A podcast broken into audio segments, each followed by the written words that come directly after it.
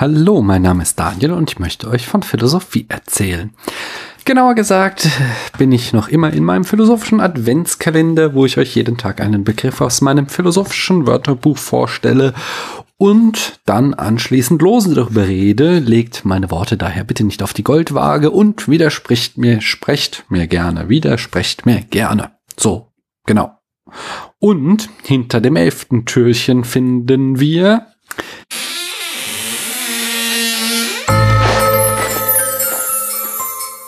die Klasse.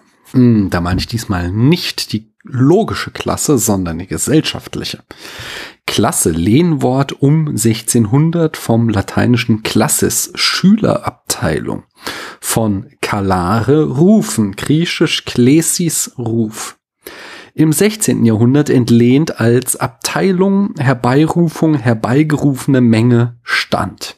Bei Klasse fällt einem natürlich immer sofort Karl Marx ein, der den Klassenkampf ins Zentrum seiner Philosophie stellt und ähm, mit ihr den Sozialismus als eine klassenlose Gesellschaft anstrebt.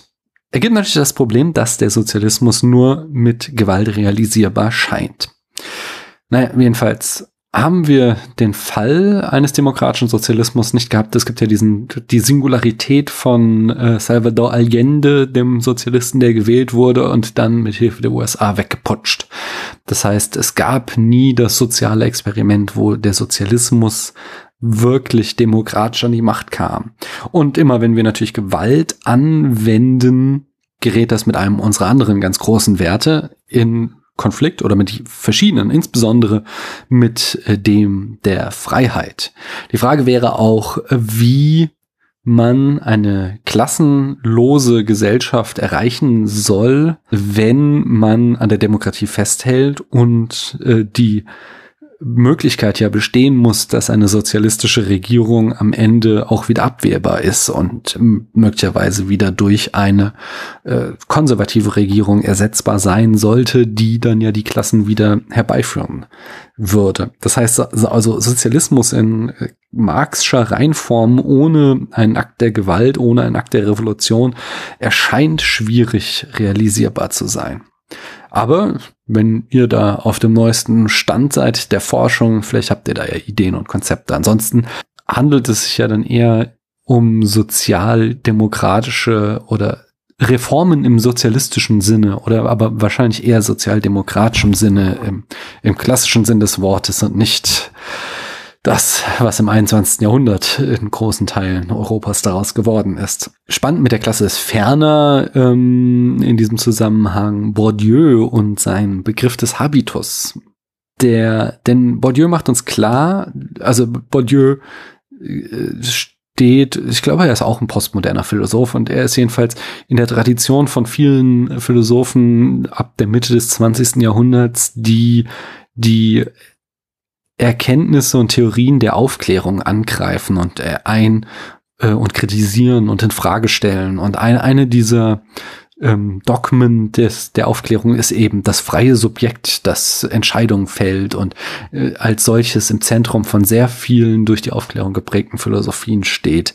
Und ähm, Bourdieus Theorie des Habitus ist eben auch ein solcher Angriff auf das freie Subjekt, indem er klar macht, dass der Mensch eben kein komplett freies Wesen ist, sondern ein gesellschaftlich geprägter Akteur. Und zwar das Subjekt verinnerlicht kollektive Dispositionen seiner Klasse.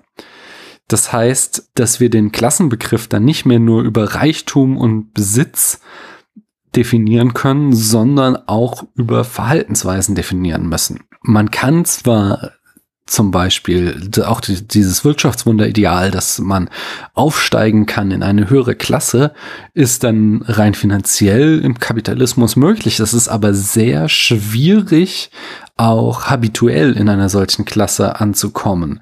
Ähm, das sieht man zum Beispiel äh, paradigmatisch oft an so superreichen Hip-Hoppern, die verglichen mit irgendwelchen Großindustriellen vielleicht beide die gleiche Form von Reichtum haben, ähm, aber ihn auf gänzlich unterschiedliche Art und Weise zelebrieren sie einen ganz anderen Habitus einfach haben. Und die, dieser Habitus, der erschwert einfach ungemein den Aufstieg in höhere gesellschaftliche Klassen.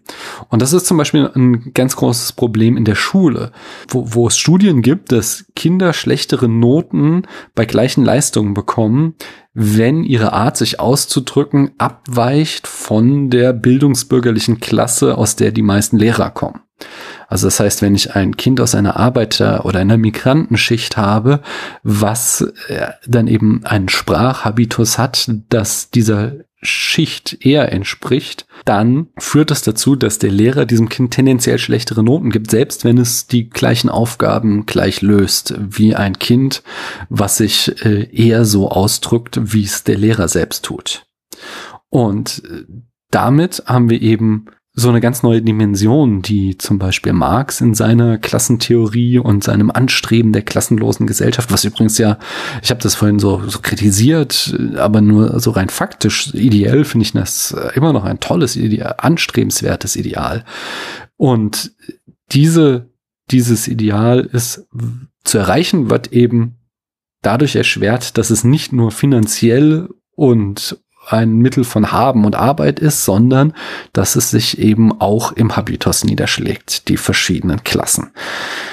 Ich hoffe, ich konnte es so ein bisschen darlegen in meinem Gestammel. Und ich hoffe, euch hat das hier heute mal wieder gefallen. Falls ja, dann schreibt mir doch mal einen Kommentar über eure persönlichen Erfahrungen mit Habitus. Ich würde mich freuen, wenn wir auch morgen wieder voneinander hören.